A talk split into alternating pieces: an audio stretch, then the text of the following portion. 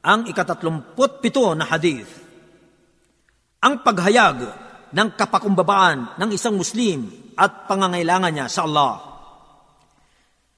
ابي هريره رضي الله عنه قال قال رسول الله صلى الله عليه وسلم اذا تشهد احدكم فليستعذ بالله من أربع يقول اللهم اني اعوذ بك من عذاب جهنم ومن عذاب القبر ومن فتنه المحيا والممات ومن شر فتنه المسيح الدجال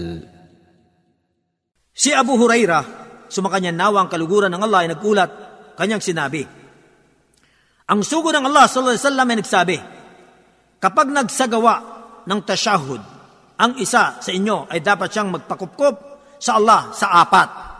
Kanyang sasabihin, Allahumma inni a'udhu bika min adhabi jahannam wa min adhabi al-qabr wa min fitnatil mahya wal mamat wa min sharri fitnatil masih ad-dajjal. Nang ibig sabihin nito, O Allah, katutuhanan nga ako ay nagpapakupkob sa iyo mula sa paghirap sa apoy ng imperno, mula sa kaparusahan ng libingan, mula sa mga pagsubok at pagdurusa ng buhay at kamatayan, at mula sa mga kasamaan ng mga pagsubok ng bulaang Kristo. Isinalaysay ni Muslim, hadith bilang isang daan at dalawamput walo, at ni Al-Bukhari, hadith bilang isang libo at tatlong daan at pituput pito.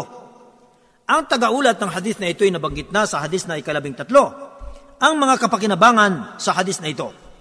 Una, ang pagpapakupkob sa apat na ito ay nagpapahiwatig ng kapakumbabaan ng tao ng kanyang pagmamahal, pagiging alipin at pangangailangan sa Allah. Pangalawa, kanais-nais na basahin ang panalangin na ito sa huling tasyahod ng sala. Pangatlo, napapaloob sa hadis na ito ang isang patunay sa pagkakaroon ng masamang pagsubok o tukso ng bulang Kristo.